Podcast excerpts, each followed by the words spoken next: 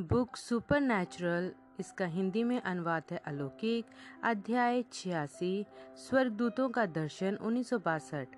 उन्नीस सौ बासठ के अक्टूबर में एक सुबह विलियम ब्रनम ने यह सोचकर अपने काम वाले कपड़े पहने कि बाहर आँगन में खड़ी अपनी कार को धो लेंगे। उन्होंने एक बाल्टी और स्पंज उठाया और अभी सामने वाले दरवाजे के हत्थे पर अपना हाथ रखा ही था कि मीठा किचन से बाहर निकल आई। ज़ाहिर ही था कि गुस्से में थी। उसने उन्हें बताया कि जोसेफ ने कुछ शरारत की है। अपनी शिकायतों का सारा पिटारा उडेलने के बाद उन्होंने कहा, बिल मैं चाहती हूँ कि आप उसकी पिटाई लगाएँ। अपनी बाल्टी को नीचे रखकर वह किचन में गए, ताकि अपने सात साल के बेटे से बात करें। जोई घबराहट के साथ अपनी उंगलियों को आपस में चलाते हुए किचन की मेज के पास खड़ा था। बिल ने एक कुर्सी और को मेज से दूर खींचा, बैठे और अपने बेटे को एक लेक्चर दिया कि उसे अपनी माँ के साथ उचित बर्ताव करने और उनकी आज्ञा मानने की ज़रूरत क्यों है। मुझे माफ़ कर दीजिए, डैडी। जोसेफ ने अपने पिता के गले में बाहें डालकर उनसे चिपटते हुए कहा, प्लीज़, मेरी पिटाई मत कीजिए। ओह अच्छा ठीक है, जोई, मैं इस बार तुम्हें छोड़ देता हूँ, लेकिन दोबारा मत करना। मैं नहीं करूँगा, डैडी, मैं वायदा करता हूँ। बिल मीडिया को ढूँढने चले गए ताकि उन्हें बता सकें कि जोसेफ ने माफ़ी मांग ली है। उन्होंने स्वयं को उन लोगों के बेडरूम में बंद कर रखा था। बिल ने दरवाजे पर खटखटाया। उन्होंने उसे खोला और पूछा क्या आपने उसकी पिटाई लगाई? जब उन्होंने उसे बताया कि क्यों नहीं लगाई, उनका गुस्सा भड़क गया। वह मुझसे भी वही बोलता है, फिर वह वापस जाकर वही काम दोबारा करता है। यह बहुत ही खिसियाट दिलाने वाला है। प्रिय, क्योंकि उसने उस तरह से पश्चाताप कर लिया है, मैं उसकी पिटाई नहीं कर सका। वह इसलिए क्योंकि आपको मेरी तरह उसे हर रोज झेलना नहीं पड़ता है। आप तो हमेशा बाहर ही गए होते हैं। उन उसने उनके चेहरे पर ही दरवाज़ा ज़ोर से बंद कर दिया और लॉक कर दिया। मुझे नहीं लगता कि वास्तव में उसका यही मतलब था। उन्होंने सोचा, यह जानते हुए कि वह कोमल स्वभाव की महिला है, जैसा कि वह सामान्यतः होती है। पिछले 20 सालों के दौरान, जब से उन लोगों की शादी हुई थी मीडा ने कभी उनसे एक बार भी गुस्से में एक शब्द भी बात नहीं की थी। पिछले कुछ दिनों से वह कुछ घबराई हुई सी प्रतीत हो रही थी, क्योंकि अब वह तरताली वर्ष की हो गई थी।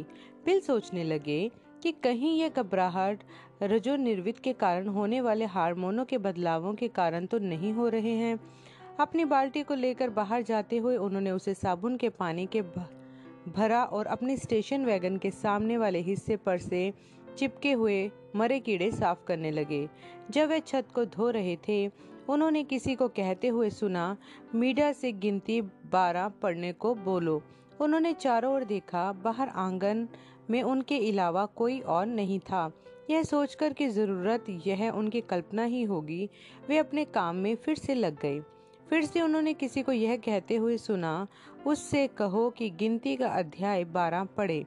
वह रुक गए और फिर अपनी छत धोने में लग गए। लेकिन अब उनका मन अपने चारों ओर की चीज़ों के लिए चैतन्य था। तीसरी बार फिर उन्होंने उसी आवाज़ को अपनी आज्ञा दोहराते हुए सुना। वह हवा से आती प्रतीत होती थी।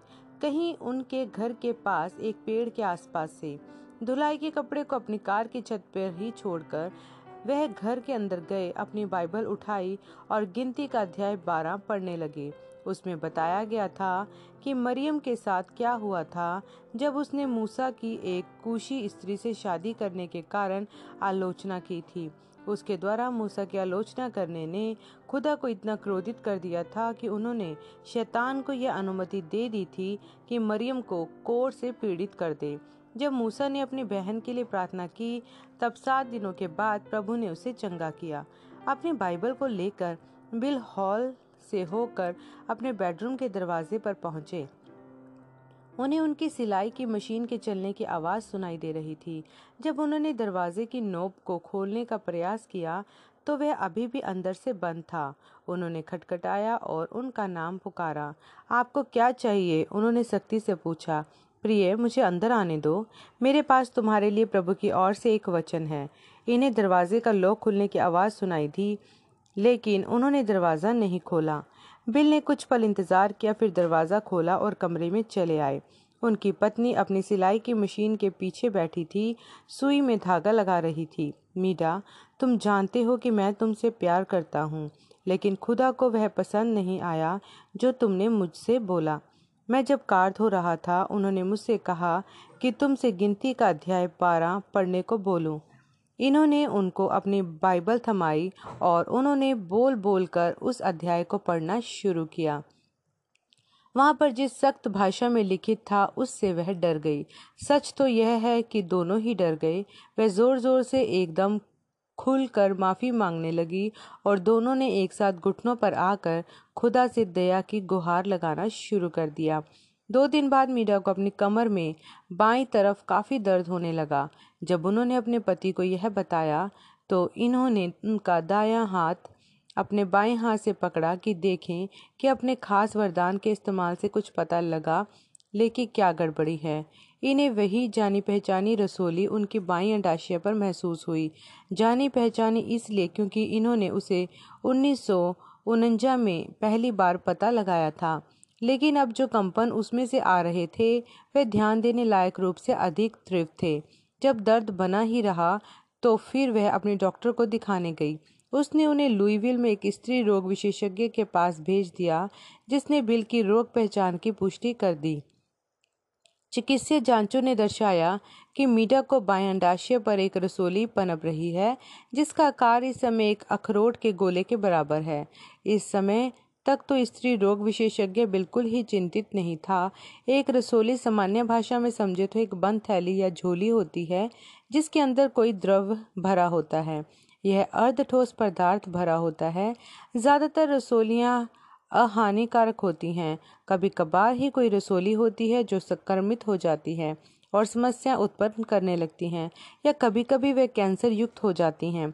स्त्री रोग विशेषज्ञ ने सलाह दी कि मीडिया को कुछ महीने इंतज़ार करके देखना चाहिए कि यह वाली क्या करती है। ये अपने आप ही कम भी हो सकती है। 14 अक्टूबर उन्नीस की सुबह विलियम ब्रनम ने प्रचार किया एक सिद्ध मनुष्य का डील डोल, जिसे उन्होंने शीर्षक के रूप में इस्तेमाल किया और इफिसियों चार, ग्यारह से पंद्रह से अपना वचन लेख उठाया था। उन्होंने इसे अच्छे चरित्र की आठ गुना विशेषताओं के साथ जोड़ा, जिन्हें दूसरा पत्रस एक एक से आठ में सूचीबद्ध किया गया है। विश्वास सामर्थ्य ज्ञान, संयम, धीरज, खुदायत, भाईचारे की प्रीति और प्रेम। वचन का यह हिस्सा भी बाकी बहुतेरे हिस्सों की तरह ही बहुअर्थी है। ज़ाहिर सी बात है कि इसका अर्थ यह तो है ही कि सभी मसीहों में यह गुण विशेषताएँ तो होनी ही चाहिए। गहराई से देखने पर इसका अर्थ यह है कि यीशु मसीह ही वह सिद्ध मनुष्य है और यह गुण विशेषताएँ उन्हीं के व्यक्तित्व की हैं। यीशु के मारे जाने और फिर से जी उठने के बाद उन्होंने अपनी आत्मा को अपनी कलीसिया में भेज दिया, जो कि इस पृथ्वी पर उनकी देह है। उन्होंने इस देह को सात कलीसियाई कालों में सिद्ध करना शुरू किया। पहले युग में अपने वचन में विश्वास स्थापित करने के द्वारा और फिर दूसरे काल में आगे बढ़कर सामर्थ्य में ले आए और उसी प्रकार आगे और। बिल ने इसे एक श्याम पट पर एक आठ स्तरों के पिरामिड का चित्र बनाकर समझाया। सबसे नीचे वाले स्तर पर उन्होंने लिखा, विश्वास, अगले पर सामर्थ और इसी प्रकार आगे ऊपर की ओर बढ़ते हुए जब तक कि वह सातवें स्तर पर नहीं पहुँच गए, जिसका नाम उन्होंने भाईचारे की प्रीति रखा। अपने बनाए हुए चित्र में उन्होंने एक अंतर छोड़ा, सातवें स्तर या पायदान के स्पाट ऊपरी हिस्से और तिकोने चोटी के पत्थर के बीच। उस चोटी के पत्थर का नाम उन्होंने प्रेम रखा। ये चोटी का पत्थर स्वयं यीशु मसीह को प्रदर्शित करता है, जो कलीसिया का सिर है। जो रैप्चर के समय अपनी देह के साथ आकर एक हो जाएगा। इसके बाद बिल ने बात की मिस्र के महान पिरामिड की, जो आसपास के सभी छोटे पिरामिडों के लिए एक मॉडल था। छोटे पिरामिडों से भिन्न इस महान पिरामिड में कोई भी राजा कभी भी गाड़ा नहीं गया था। हनोक, जो कि एक नबी था, उसने इस महान पिरामिड को बनाया था। सभी युगों के दौरान यह चिन्हित करने के लिए कि खुदा एक छुड़ाने वाले अर्थात उद्धारकर्ता और राजा को किसी दिन भेजेंगे। यह तब हुआ जब यीशु मसीह आए थे। उस महान पिरामिड के अंदर ठीक बीचों बीच एक राजा का कक्ष कक्ष है, जो कि तभी से खाली है, जिस दिन बनाकर तैयार किया गया था, जो ईस्टर की सुबह यीशु की खाली कब्र को दर्शाता था। महान पिरामिड ऊपर से सपाट है उस पर चोटी का पत्थर कभी रखा ही नहीं गया था। किसी तरह से उसके निर्माण के समय चोटी का पत्थर अस्वीकृत कर दिया गया था। राजा दाऊद ने इस पत्थर के बारे में बोला और आगे चलकर यीशु ने दाऊद का हवाला दिया। राजमिस्त्रियों ने जिस पत्थर को निकम्मा ठहराया था, वही कोने का सिरा हो गया है। यह तो यहोवा की ओर से हुआ है। यह हमारी दृष्टि से अद्भुत है। भजन संहिता 118 बाई तेई, मत्ती 21 की बयाली, मरकुस 12 दस, लूका 20 की 17 उन्होंने इसी बात पर ध्यान दिलाया कि पिरामिड ही एकमात्र ऐसी इमारत होती है, जिसमें नींव के कोने का पत्थर और चोटी का पत्थर दोनों ही एक आकार के होते हैं, जो यह चिन्हित करता है कि यीशु मसीह ने ही अपनी कलीसिया को शुरू किया है और वही इसे पूरा भी करेंगे। उन्नीस सौ बासठ के नवंबर में वह सरकारी टैक्स वाला मुकदमा, जिसने बिल को कई वर्षों से परेशान कर रखा था, अपने अंत पर पहुँच गया। श्रीमान ऑबर्सन, जो बिल के वकील थे, उन्होंने इन्हें फ़ोन किया और कहा कि आंतरिक राजस्व सेवा विभाग ने एक समझौते का प्रस्ताव रखा है। बिल अपनी कार से वकील के ऑफ़िस पहुँचे, ताकि सरकार के प्रस्ताव को सुन सकें, जो उन्हें, सुनने को मिला। उसने उनको मौत की हद तक डरा दिया। आईआरएस के वकील का कहना था कि सरकार इसे निपटाना चाहती है। पंद्रह हज़ार डॉलर पिछले टैक्सों के रूप में, साथ में दस हज़ार डॉलर जुर्माना। इसमें वकीलों की फ़ीस अलग से जुड़ेगी जो होगी पंद्रह हज़ार डॉलर और यह सब कुछ जोड़कर बिल को चालीस हज़ार डॉलर का भुगतान करना होगा। मुझे बस गोली मार दो और मामला निपटा दो, बिल ने कहा। मेरे पास बैंक में केवल पचहत्तर डॉलर हैं, मैं चालीस हज़ार डॉलर कहाँ से ला ला कर दूँगा? मैं ये किसी से उधार भी नहीं ले सकता, क्योंकि मेरे पास गिरवी रखने को कुछ भी नहीं है, और यदि मैं यह पैसा कहीं से उधार ले भी लूँ तो मैं इसे चुकाऊँगा कैसे? मेरा वेतन केवल सौ डॉलर प्रति सप्ताह है। नहीं, मैं इसमें बिल्कुल भी सहमत नहीं हूँ। यदि वह पैसा मैंने लिया होता तो मैं उसे चुकाने की अपनी सबसे अच्छी कोशिश करता, लेकिन वह पैसा मैंने लिया ही नहीं है। वह मुझ पर दोष क्यों नहीं लगाते? यदि मैं कसूरवार हूँ तो। उन्हें दर्जन भर वर्ष लग गए हैं क्योंकि करते हुए पर उन्हें ऐसा करने का एक भी कारण नहीं मिला है। नहीं, मैं उन्हें कोई पैसा नहीं दूँगा जब तक कि यह साबित न हो जाए कि मैं उन करों का देनदार हूँ। श्रीमान ऑबर्सन बिल को जल्दी से एक दूसरे कमरे में ले गए और उनसे अकेले में बातचीत करने लगे। भाई ब्रनम यदि हम इनका प्रस्ताव स्वीकार नहीं करेंगे तो वह आप पर मुकदमा चलाएँगे। वह सारा धन जो लोगों ने आपकी सभाओं के लिए दान दिया था आईआरएस यह दावा करेगा कि धन आपका अपना हो गया था जब आपने उन चेकों पर हस्ताक्षर किए थे। यह भी सच है कि हम यह साबित कर देंगे कि उसका प्रत्येक डॉलर ब्रनम टैबरनिकल के बैंक खाते में गया और सभाओं के खर्चों और चर्च के बाकी न्यायोचित खर्चों के लिए ही इस्तेमाल किया गया है। चूँकि आपने कोई भी धन अपने ऊपर खर्च नहीं किया है, हमारे पास नड़िनवे परसेंट संभावना होगी अदालत में जीत जाने की। मगर जब हम ये साबित कर देंगे कि यह सभी अनचाहे दान थे तब फिर शायद आईआरएस हमसे किसी प्रकार का उपहार पर टैक्स लगा दे। अब यह समझा जा सकता है कि यह मुकदमा फिर अगले पाँच सालों तक खींचेगा और इसका कानूनी खर्चा तो इस समझौते की राशि जो इन्होंने प्रस्तावित की है, पच्चीस हज़ार डॉलर कहीं कम है, उसे तीन लाख पचपन हज़ार डॉलर की धनराशि से जो यह पहले लगा रहे थे। मेरे अच्छे नाम का क्या होगा? क्या मुझे उसके मूल्य के बारे में नहीं सोचना चाहिए? भाई ब्रनम सरकारी वकीलों को आप, आपके विरोध में बोलने के लिए कुछ भी नहीं मिला है। आपका जीवन तो उदाहरणात्मक रहा है लेकिन जैसे ही यह मुकदमा शुरू होगा अखबार पहले पन्नों की सुर्खियों में इसे छापेंगे और आपके नाम पर निरी कालिक पोत देंगे।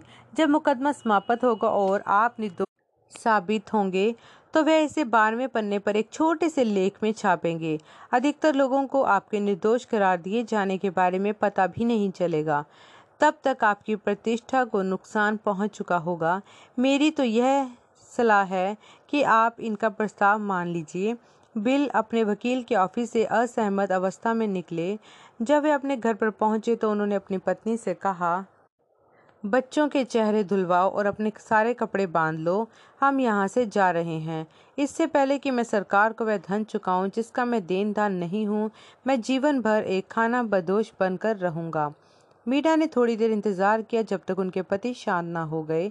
फिर वे चलते हुए उनकी कुर्सी के पास गई, जहाँ वे बैठे हुए थे।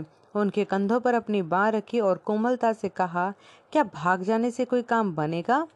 मीडा हर चीज़ उल्ट पुल्ट की गई प्रतीत होती है। मैंने अपने जीवन भर लोगों को सिखाया है कि अपने कर चुकाएँ और ईमानदारी और सज्जनता से जिएँ। यह सरकार मेरे पीछे क्यों पड़ गई है? बिल, क्या आपने खुदा से पूछा कि वे क्या चाहते हैं कि आप इस सरकारी प्रस्ताव का क्या करें? अच्छा उन्होंने झिझकते हुए कहा, मुझे लगता है मुझे इसके लिए कम से कम प्रार्थना तो करनी ही चाहिए। वे अपने डेन रूम में चले गए, अपनी मेज के पीछे जाकर बैठ गए और प्रार्थना करने लगे। जल्दी ही एक दिलचस्प विचार उनके पास आया। बाइबल में लगभग प्रत्येक व्यक्ति जिसे एक आत्मिक कार्यावस्था में बुलाया गया था, यदि शैतान उसे किसी नैतिक मामले में गिरा नहीं पाया तो शैतान ने सरकार का इस्तेमाल किया था उसे हानि पहुँचाने के लिए। उनके मन में कई उदाहरण गुजर गए। मूसा, डैनियल, यिर्मया, यहुन्ना बपतिस्मा देने वाला, यीशु मसीह, पत्रस, पौलुस, प्रकाशित वाक्य लिखने वाला यहुन्ना, जिन में से प्रत्येक को सरकार ने या तो कैद खाने में डाला था या फिर मार डाला था। और सूची बढ़ती ही गई बिल ने प्रार्थना की, प्रभु, मुझे क्या करना चाहिए? अपने वचन से मुझे उत्तर दीजिए। जैसे ही उन्होंने यह प्रार्थना की, खुदा ने उन्हें बाइबल की एक कहानी याद दिलाई। जो यहाँ लागू होती प्रतीत होती थी। एक दिन यीशु से पूछा गया था कि वह और उसके चेले क्या मंदिर का वार्षिक कर देते हैं? यीशु ने पत्र से कहा, असल में तो हमें इस कर से छूट मिली हुई है। फिर भी, ताकि हम उन्हें ठोकर ना खिलाएँ, झील पर जा और कांटा डाल। जो मछली तो पकड़ेगा, उसके मुँह में एक सिक्का होगा। उस सिक्के को लाकर हम लोगों का कर चुका दे। मत्ती सतारह, चौबीस से सत्ताईस। बिल ने सोचा, यह तो सच है प्रभु, आपके पास तो मछली वाले बैंक दुनिया भर में हैं। मुझे भी दिखाएँ कि मुझे वह धन कहाँ से मिलेगा और मैं सरकार को वह रकम चुका दूँगा जो उन्हें चाहिए। सबसे करीबी मछली नुमा बैंक जो उन्हें मिला, वह उनके पुराने मित्र विलियम डाउ थे। डाउच को जर्मन भाषा में डाउ बोला जाता है, जो बोलने में शब्द काव से मेल खाता है। यह उनानवे वर्ष के लखपति जो लाइमा, ओहियो में रहते थे, उन्होंने कागज़ के उत्पाद निर्माण से अपनी दौलत कमाई थी।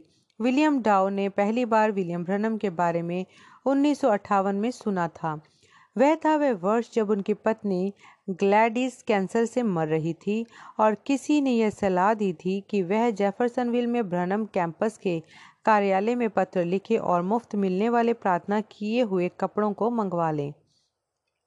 उन्होंने वैसा ही किया। जैसे ही उन्होंने चिट्ठी को खोला और प्रार्थना किए हुए कपड़े को छुआ, उन्हें ऐसा महसूस हुआ जैसे कि बिजली जैसा कुछ उनकी देह में से होकर गुजर गया हो। वह तुरंत ही चंगी हो गई थी। डाउ परिवार गाड़ी चलाकर जेफरसन विल गया। बिल को प्रचार करते हुए सुना और फिर यीशु मसीह के नाम में बपतिस्मा ले लिया। तब से वह लगातार बिल के साथ साथ उनकी सभाओं में होने के लिए देश भर में चलते थे। विलियम डाउ ने कहा कि उन्हें बिल को वह चालीस हज़ार डॉलर देने में बहुत खुशी होगी, जिसकी उनको ज़रूरत थी। बिल ने उस धन को उपहार स्वरूप ग्रहण करने से मना कर दिया, लेकिन उन्होंने ऋण स्वरूप उसे स्वीकार कर लिया। इन्होंने कहा कि वह दस वर्षों में उसे लौटा देंगे, इस आशा के साथ कि चार हज़ार डॉलर प्रति वर्ष चुकाकर।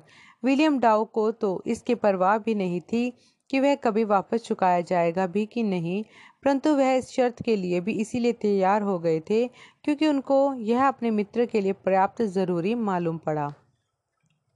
नवंबर की शुरुआत में बिल ने पच्चीस हज़ार डॉलर का एक चेक आंतरिक राजस्व सेवा विभाग के नाम लिखा।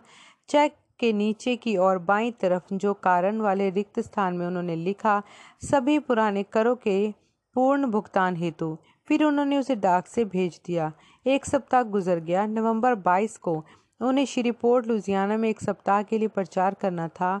श्रीपोर्ट के लिए रवाना होने से ठीक पहले उन्होंने बैंक को फ़ोन किया यह पता लगाने के लिए कि वह चेक बुनाया गया है या नहीं। बैंक के टेलर ने बताया कि कर दिया गया है। बिल ने फ़ोन रख दिया और चैन की सांस ली। दौड़कर किचन में गए, अपनी पत्नी को गले से लगाया और बोले, प्रिय, मैं आज़ाद हो गया। वह पुराना हिसाब किताब चुकता हो गया, अब मैं जहाँ चाहूँ वहाँ जा सकता हूँ। जहाँ कहीं जाने की प्रभु मुझे अगुवाई दे, मैं आज़ाद हूँ। ओ ये क्या ही अद्भुत चीज़ होती है, जब आपको माफ़ी मिल जाती है, जबकि मैं अपने आप को आज़ाद करने के लिए कुछ नहीं कर सकता था। उन्हें लगभग उतना ही अच्छा महसूस हो रहा था, जितना उन्हें तीस वर्ष पहले हो रहा था। उस दिन जब उन्होंने यीशु को अपने उद्धारकर्ता स्वरूप कबूल किया था, वे आज़ाद थे। उन्नीस सौ बासठ के दिसंबर में एक दिन श्रीमती स्टेफी, जो लगातार भ्रनम टैबरनिकल की सभाओं में आया करती थी, प्रार्थना करवाने के लिए बिल के घर आई। अगले दिन लुईविल में उनका ऑपरेशन होना था और वह उस ऑपरेशन के नतीजे को लेकर चिंतित थी। एक स्वप्न जो उन्होंने पहले देखा था, उसे लेकर भी वह परेशान थी। उन्होंने कहा, मैंने स्वप्न देखा कि मैं एक पश्चिमी चारागाह में चलती जा रही हूँ और मैंने देखा कि एक बूढ़ा सा आदमी एक पहाड़ी चोटी पर खड़ा है। उसके सफ़ेद बाल हैं और एक लंबी दाढ़ी है और उसने एक सफ़ेद अंगरखा पहना हुआ है जो हवा के साथ लहरा रहा है। मैं सोचने लगी कि यह कौन होगा भला, लेकिन जब मैं उसके करीब पहुँची तो मुझे यह समझ में आया कि वह एलिया नबी है जो उस पहाड़ की चोटी पर खड़ा है। और पूर्व की ओर देख रहा है। मैंने फैसला किया कि मुझे उससे मुलाकात करनी है। सो मैं दौड़कर उस पहाड़ पर चढ़ गई और उसके पैरों पर गिर गई। उसने बोला, आपको क्या चाहिए बहन स्टेफी? भाई ब्रनम वह आवाज़ तो आपकी आवाज़ थी। जब मैंने ऊपर देखा तो वह तो आप थे जो वहाँ खड़े थे। श्रीमती स्टेफी का स्वपन बिल के लिए अचंभे का कारण नहीं था। इससे पहले उन्होंने इसे इनको बताया होता। वह इसी चीज़ को एक दर्शन में देख चुके थे। हमेशा ही यह ऐसे ही होता था, जब खुदा उन्हें किसी और के स्वपन का अनुवाद करने के लिए इस्तेमाल करते थे।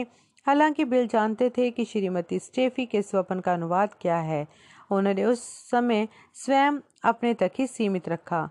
वे एक नमूने का हिस्सा बनता नज़र आता था। पिछले दो वर्षों के दौरान पाँच और लोगों ने उन्हें बताया था कि वे इनको स्वपन में देख चुके हैं। पहले स्वपन भिन्न था, लेकिन उन सभी में कुछ कुछ बातें थी जो समान थी।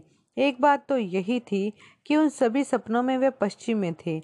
लगता था कि खुदा उनसे घुमा कर बात कर रहे थे। उन्होंने उन्हें किसी चीज़ के लिए तैयार कर रहे थे। अभी तक वे अभी तक सारे तारों को एक साथ जोड़ नहीं पाए थे, एक पूरी तस्वीर में, और यह बात उन्हें परेशान कर रही थी। अगले दिन वे पुल पर इन पुल पार करके लुईविल गए और ऑपरेशन के बाद श्रीमती स्टेफी से मुलाकात की। अभी तक दिसंबर के मौसम में हल्का ही रहा था। आज तापमान बर्फ़ जमने वाले तापमान से नीचे गिर गया था और बादलों की एक भूरी चादर शहर के ऊपर तनी हुई थी, जो बर्फ़ बारी का अंदेशा दे रही थी।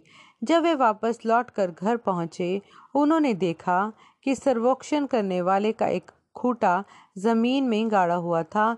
उनके अहाते में प्रवेश द्वार के किनारे पर लगे पिरामिड के आकार वाले पत्थरों से बने खंभों में से एक के पास एक सर्वोक्षण करने वाला झुंड सड़क पर थोड़ा आगे को काम कर रहा था। एक पारगमन के आर पार नाप लेकर ज़मीन में और लकड़ी के खूटे ठोक रहे थे। बिल चलते हुए वहाँ पहुँचे और उनके प्रमुख से पूछा कि उन लोगों की क्या करने की योजना है। श्रीमान गोयन ने एक शहरी नक्शा खोलकर बिल को दिखाया कि किस तरह से वह लोग अगले वर्षों तक उस सड़क को और चौड़ा करने जा रहे हैं। बिल वापस अपने घर लौट गए। जैसे ही वे दरवाजे के अंदर घुसे, मीडा ने उनसे कहा कि उन्हें राशन की दुकान तक खरीदारी करने को ले चले। वे लोग अपनी स्टेशन वैगन में चढ़े और यूइंग लेन में गाड़ी उल्टी ली जाकर उस दिशा में मोड़ी, जिसमें होकर वह उस सर्वेक्षण करने वालों के झुंड में से होकर गुजरते। अपने पड़ोसियों में से एक रे किंग को सर्वेक्षकों के साथ काम करता देखकर बिल रुके और बात करने के लिए अपनी खिड़की का शीशा उतारा।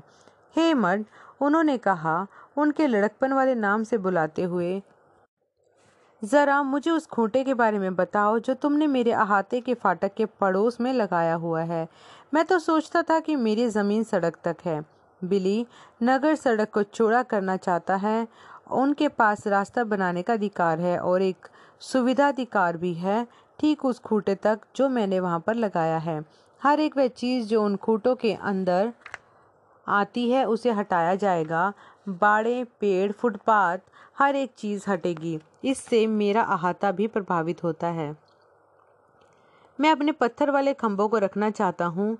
देखता हूँ शायद उन्हें हटाने में मुझे मेरे लिए बाईवुड की सहायता मिल जाए। वे एक पत्थर के राजमिस्त्री हैं। रेकिंग के पास एक भिन्न सुझाव था, जिस ठेकेदार को सड़क बनाने का ठेका मिला है, वही सब कुछ हटाने के लिए भी जिम्मेदार है। उसने कहा, आप उसी को क्यों नहीं करने दें? जब बिल गाड़ी बढ़ाकर आगे चलने लगे, उन्होंने किंग के सुझाव के बारे में सोचा। किसी कारणवश उन्हें यह जाना पहचाना सा लगा, जैसे वे इस सारे हालात को पहले भी अनुभव कर चुके हैं। जब वे दुकान से लौट कर आए, उन्होंने राशन का सामान किचन के स्लैब पर रखा और फिर जल्दी से अपने डेन रूम में पहुँच गए। बुक शेल्फ में से अपनी दर्शनों वाली कॉपी उठाई पन्ने पलटे, जब तक कि उन्हें वह दर्शन नहीं मिल गया, जिसे उन्होंने उन्नीस सौ अठावन की फरवरी में देखा, लिखा था। बिल पढ़ने लगे। संरक्षकों का एक खूंटा मेरी ज़मीन में गड़ा हुआ था। पत्थर मेरे अहाते में रास्ते को रोके पड़े हुए थे। सड़क को खोदने और छीलने वाली गाड़ियाँ सड़क पर ऊपर नीचे आ रही थी। एक जवान आदमी बुलडोजर चला रहा था जो मेरे सामने वाले अहाते को उखाड़े डाल रहा था। उसकी याद बड़ी तेज़ी से वापस आ गई।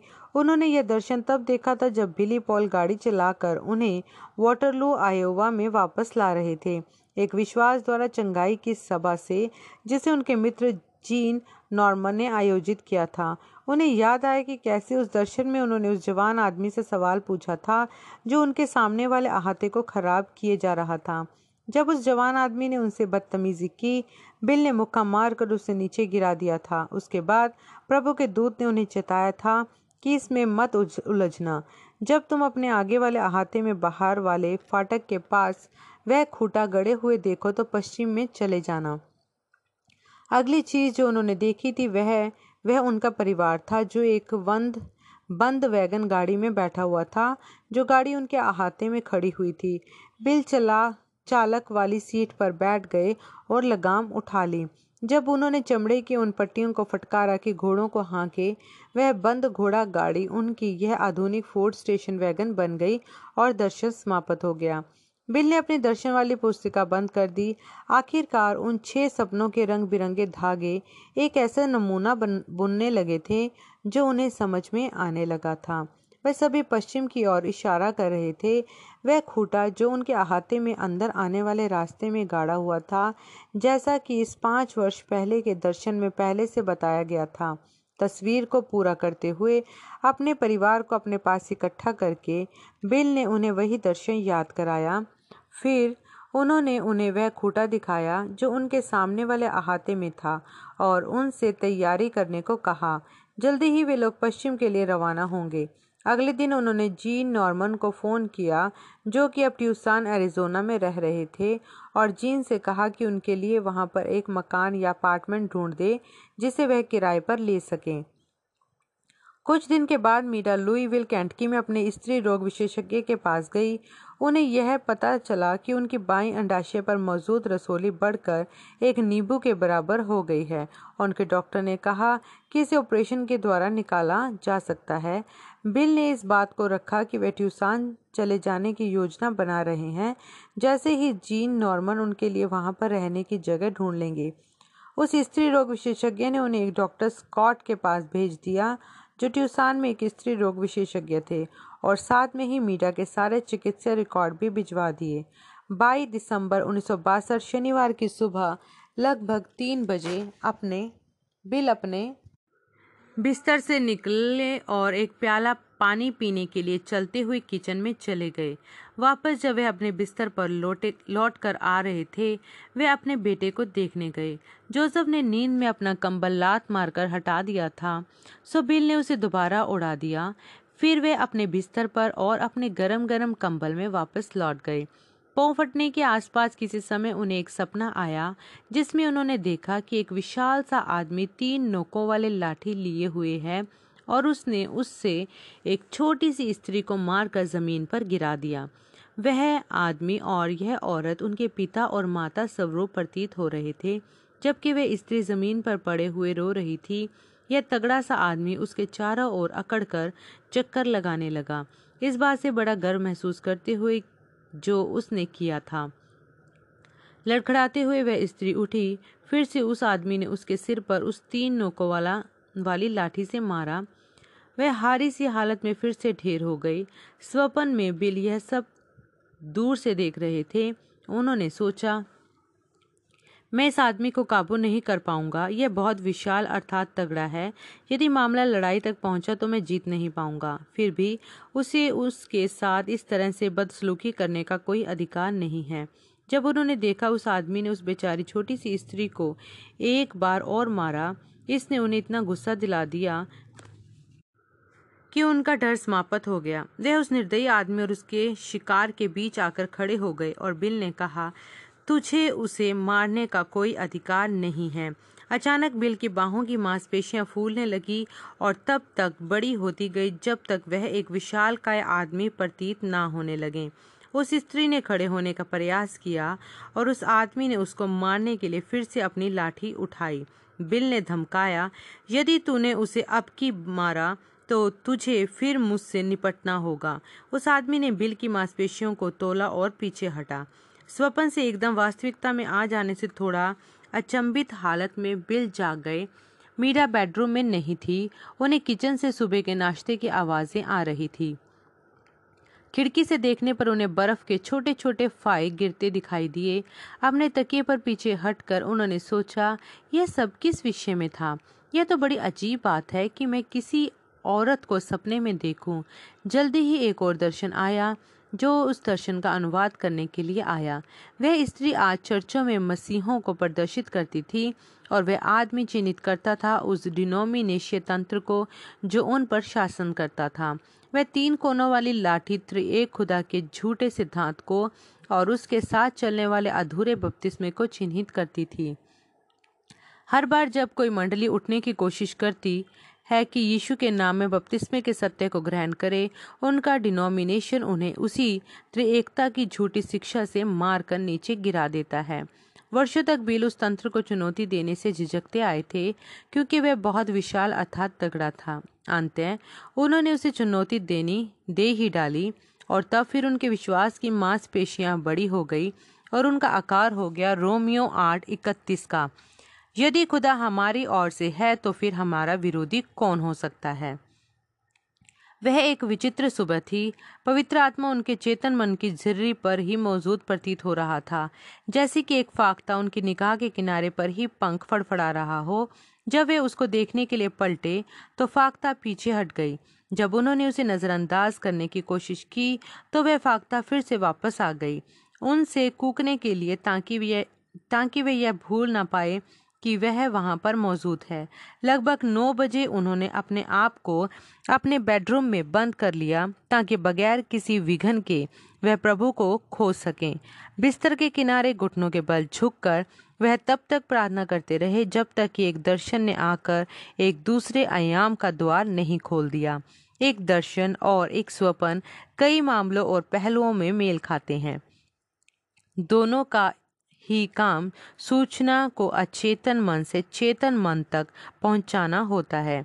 एक तंत्रिका रासायनिक प्रक्रिया के द्वारा जो मस्तिष्क के उपरोक्त हिस्से में ही छवियों को अंकित करता है, सभी समानताओं का यहीं पर अंत हो जाता है। स्वपन उपोत्पात होते हैं। मस्तिष्क के द्वारा उन दसियों लाखों बिटों की सूचनाओं की छटाई किए जाने का, जिन्हें प्रत्येक दिन इकट्ठा किया जाता है, श्रेणीबंद करके कुछ को व्यवस्थित ढंग से रखा जाता है और बाकी को हटा दिया जाता है।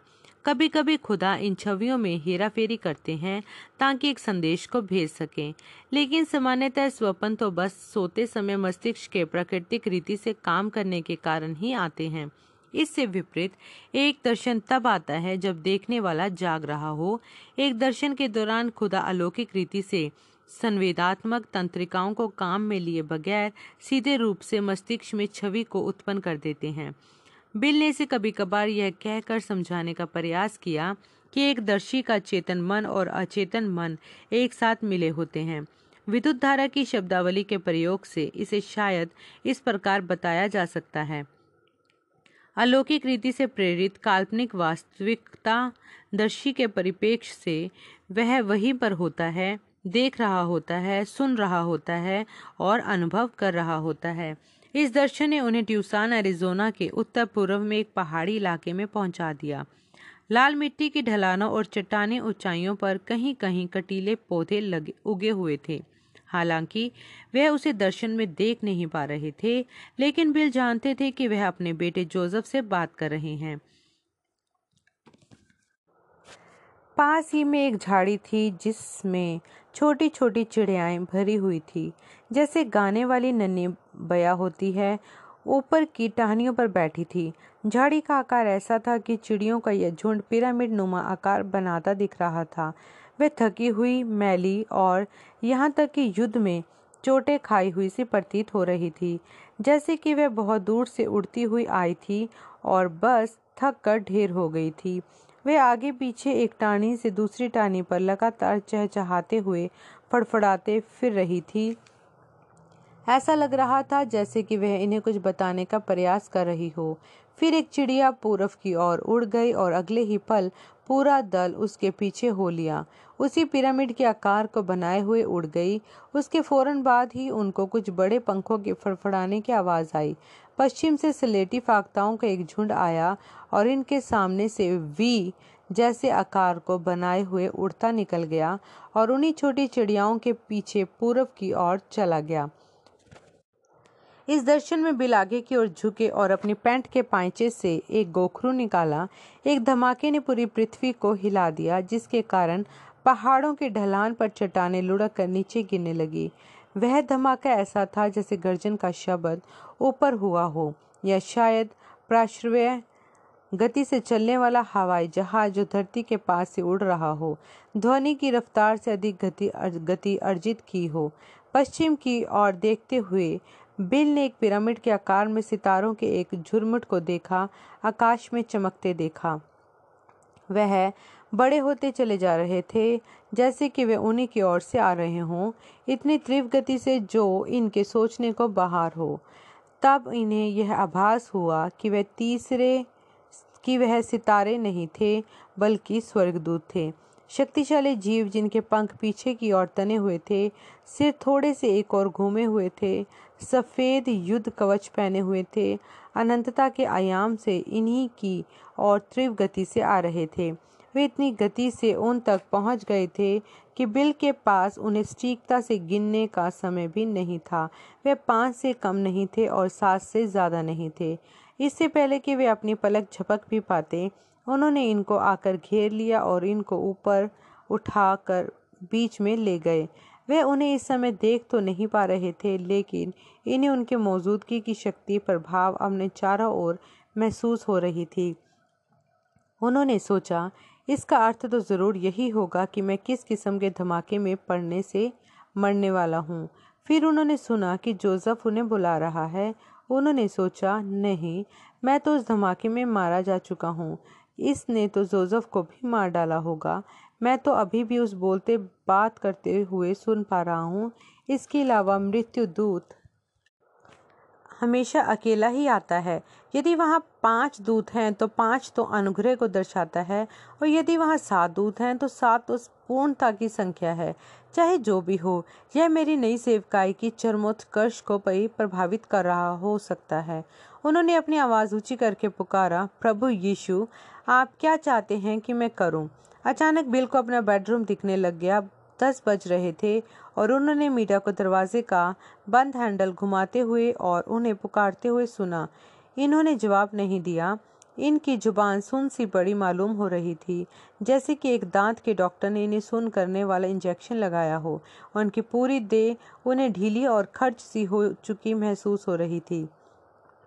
कभी कभी मसीही लोग बात करते हैं प्रभु की उपस्थिति को महसूस करने के विषय में, जैसे कि वह बड़ी सुख अनुभव होता है।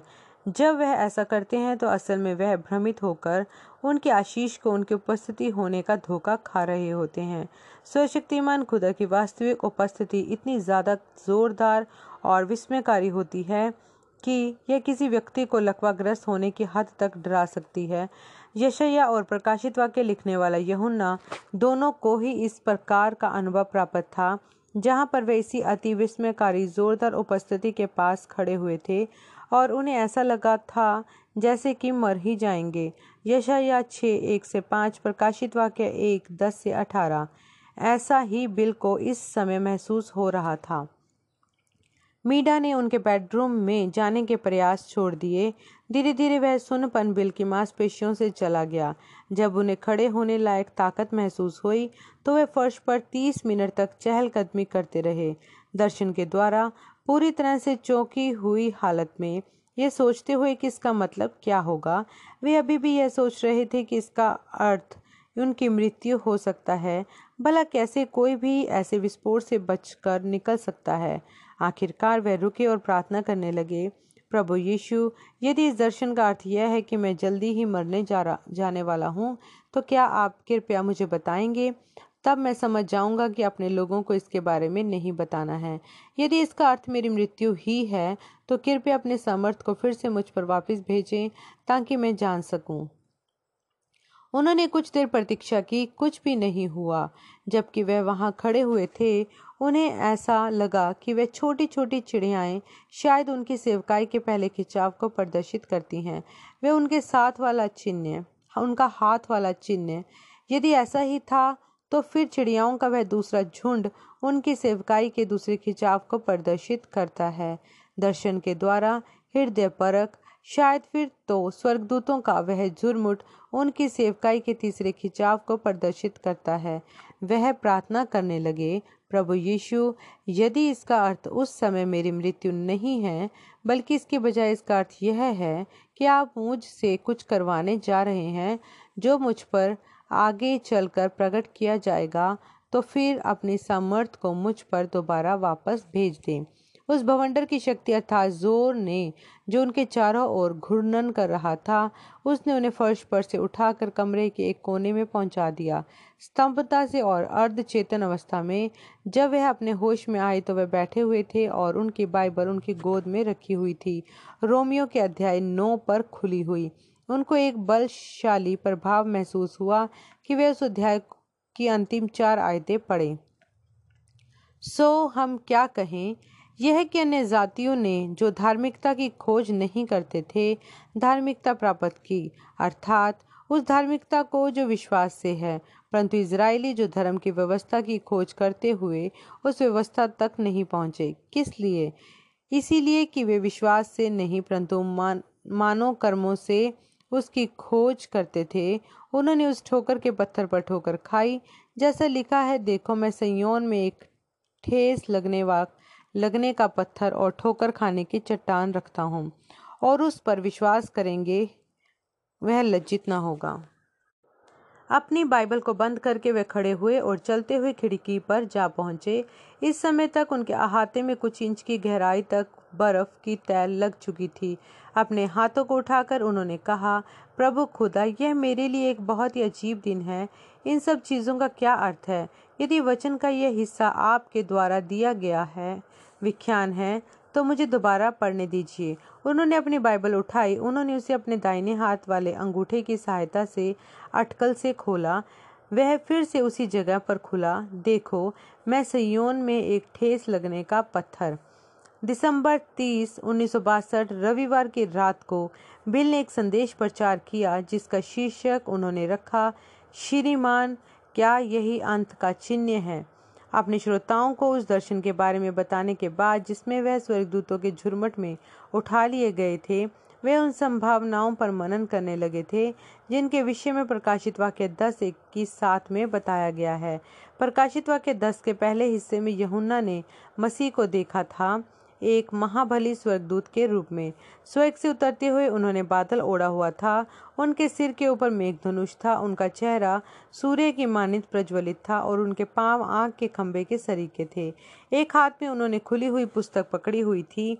जब उनके पैरों वह आग के खंभे दुनिया से आकर लगे, उन्होंने एक सिंह की तरह दहाड़ा और तुरंत ही यहुन्ना ने गर्जन के सात आवाज़ों को सुना। पर उसे वह लिखने को मना कर दिया गया। जो गर्जन के उन आवाज़ों में कहा गया था। तब मसीह वाचा के दूत ने कहा कि आखिरकार वह समय आ गया है कि सातवां दूत खुदा के भेद प्रकटीकरण को पूरा कर दे।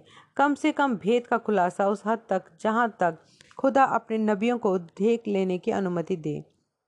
बिल ने कहा मैं विश्वास करता हूँ कि प्रकाशित वाक्य दस की सात का सातवां दूत ही प्रकाशित वाक्य तीन की चौदह वाले सातवें कलिसियाई काल का संदेशवाहक है।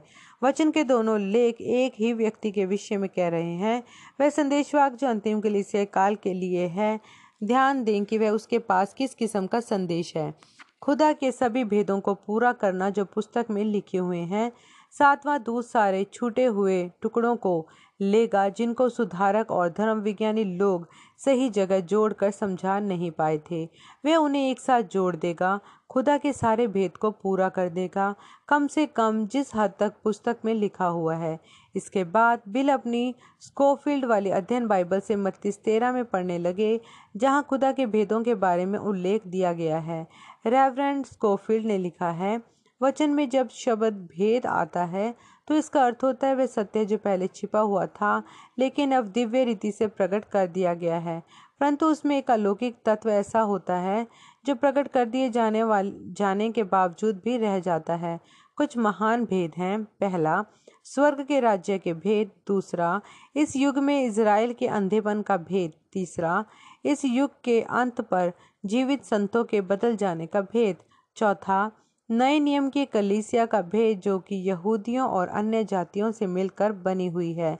पांचवा, एक कलीसिया स्वरूप मसीह की दुल्हन का भेद। छठा, अंदर वास करने वाले मसीह का भेद। सातवां, खुदा जो मसीह है का भेद, अर्थात खुदातव की परिपूर्णता का सदैव वास करना मसीह में, जिसमें मनुष्य के लिए संपूर्ण दिव्य बुद्धि का वास क्रियान्वित था।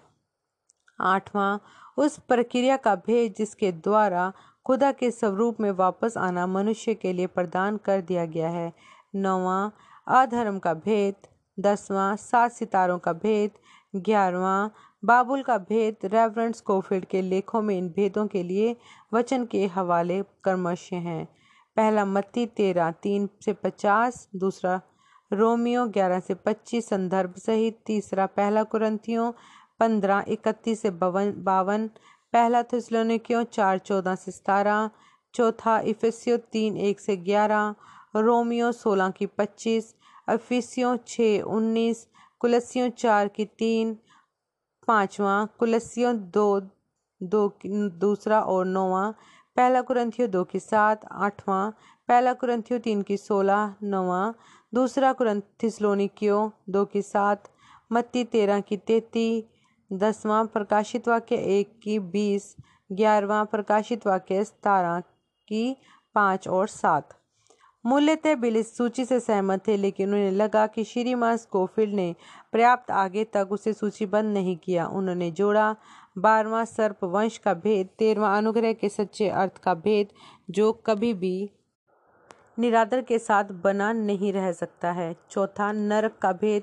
वह बहुत लंबे समय तक और भयानक हो सकता है, लेकिन वह कभी भी अनंत नहीं हो सकता है, क्योंकि शब्द अनंत का अर्थ है, जिसका ना कोई आरंभ है और ना ही कोई अंत। और नरक की सृष्टि की गई थी, और इसलिए वह नष्ट भी कर दिया जाएगा।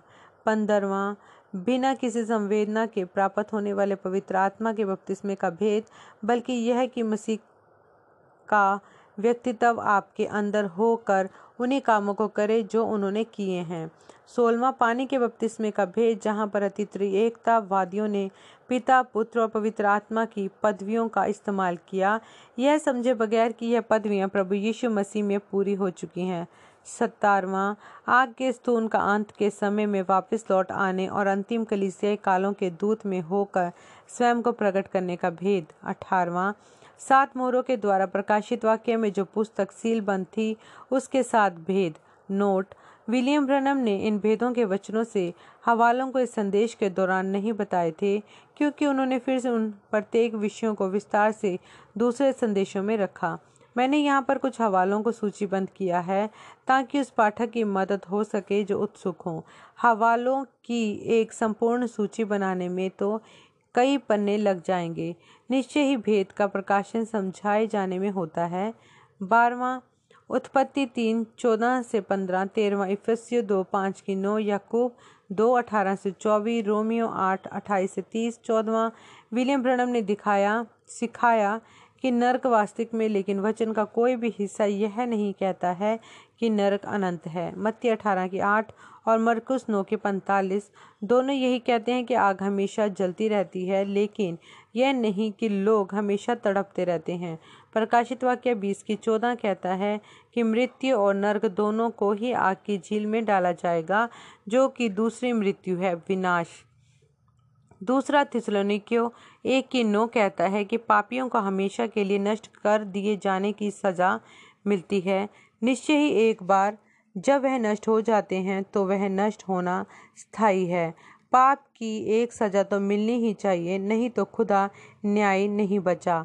लेकिन दया से भरे हुए खुदा उस सज़ा पर एक उचित सीमा भी स्थापित करते हैं। यदि लोग नरक में हमेशा पीड़ित ही होते रहेंगे, तब तो उनके पास अनंत जीवन होना चाहिए। सच्चाई तो यह है कि हमेशा जीवित रहने का एक ही तरीका है, और वह यीशु को अपने प्रभु और उद्धारकर्ता स्वरूप ग्रहण करना है। पंद्रवा यहुन्ना तीन, एक की आठ छः की अट्ठाईस से उनतीस, चौदह की बारह, सोलवा मत्ती अट्ठाईस की उन्नीस, प्रेरितों के काम दो की अठतीस सतारवा प्रेरितों के काम छब्बीस, तेरह से उन्नीस, प्रकाशित वाक्य एक की ग्यारह, इक्कीस की छः बाईस की तेरह। पहले युग में एक संदेशवाक था जो आगे स्थून के द्वारा अगुवाई प्राप्त था, क्योंकि यीशु ही आदि और अंत है, और जो कुछ यीशु ने पहले कलिसिया काल में किया, वही वे अंतिम कलिसिया काल में करेंगे। अठारवा प्रकाशित वाक्य छः एक से सतारह आठ की एक। अपने संदेश के अंत में बिल ने कहा, यहाँ पर आज रात वह लोग बैठे हुए हैं जो ओहियो नदी के किनारे पर उस समय खड़े थे, जब उस आवाज़ ने मुझसे कहा था, जैसे यहुन्ना बपतिस्मा देने वाला मसीह की पहली आमद का पेशरो होने के लिए भेजा गया था तुम मसीह की दूसरी आमद के आगे आगे चलने वाले संदेश के साथ भेजे हो। यहुन्ना ने क्या किया था? यहुन्ना ने कहा था, देखो, यह है खुदा का मेमना जो दुनिया के पाप को उठाए ले जाता है।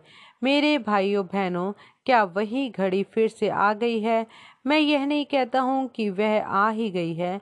मैं नहीं जानता, पर मैं तो आपसे पूछ रहा हूँ। मैं चाहता हूँ कि आप इसके बारे में सोचें। क्या दर्शन में वह धमाका उन सामर्थी चीज़ों को कर देगा, जब तक कि खुदा के भेदों को कलीसिया समझ ना जाए? क्या यह बच्चों के हृदयों को अपने पितरों की ओर फेर देगा, जैसा कि मलाकी चार ने नबूबत की थी? क्या यह अंत समय का चिन्ह है, श्रीमान? मैं नहीं जानता, लेकिन यह मुझे बहुत ही अधिक वचनानुसार लग रहा है। मैंने उन दूतों को देखा था, फिर एक गर्जन जैसे धमाके ने पृथ्वी को हिलाकर रख दिया था। खुदा जानते हैं कि मैं आपको सच बता रहा हूँ। बस इतना याद रखें, कुछ घटित होने जा रहा है। मुझे ये कहने दे क्योंकि मैं पश्चिम जा रहा हूँ? यह ऐसी बात नहीं है कि मैं इस निकल को छोड़ दूँगा। यह तो वह कलिसिया है जो प्रभु खुदा ने मुझे दी है। यही तो मेरा मुख्यालय है। मैं तो बस एक आज्ञा की आज्ञाकारिता हेतु जा रहा हूँ, जो मुझे दर्शन के माध्यम से दी गई है। मेरा बेटा बिली पॉल ही मेरा सचिव रहेगा। मेरा ऑफ़िस ठीक यहीं पर इसी चर्च में रहेगा। खुदा की सहायता से मैं यहाँ आ जाऊँगा, जब यह चीज़ पूरी हो जाएगी और सात मोहरों का प्रचार करूँगा और जो कोई टेप मैं बनाऊँगा, वह यहाँ इसी कलीसिया में ही बनाऊँगा। ठीक यहीं पर, जहाँ तक मैं जानता हूँ, वह स्थान है जहाँ पर मैं ज़्यादा आज़ाद के साथ, आज़ादी के साथ प्रचार कर सकता हूँ, जितना मैं दुनिया में कहीं भी कर पाऊँगा। क्योंकि आप लोग मुझमें विश्वास करते हो, मैं नहीं जानता कि भविष्य में क्या रखा है, पर मैं यह जानता हूँ कि भविष्य किसके हाथ में है, यह मुख्य बात है। आमीन।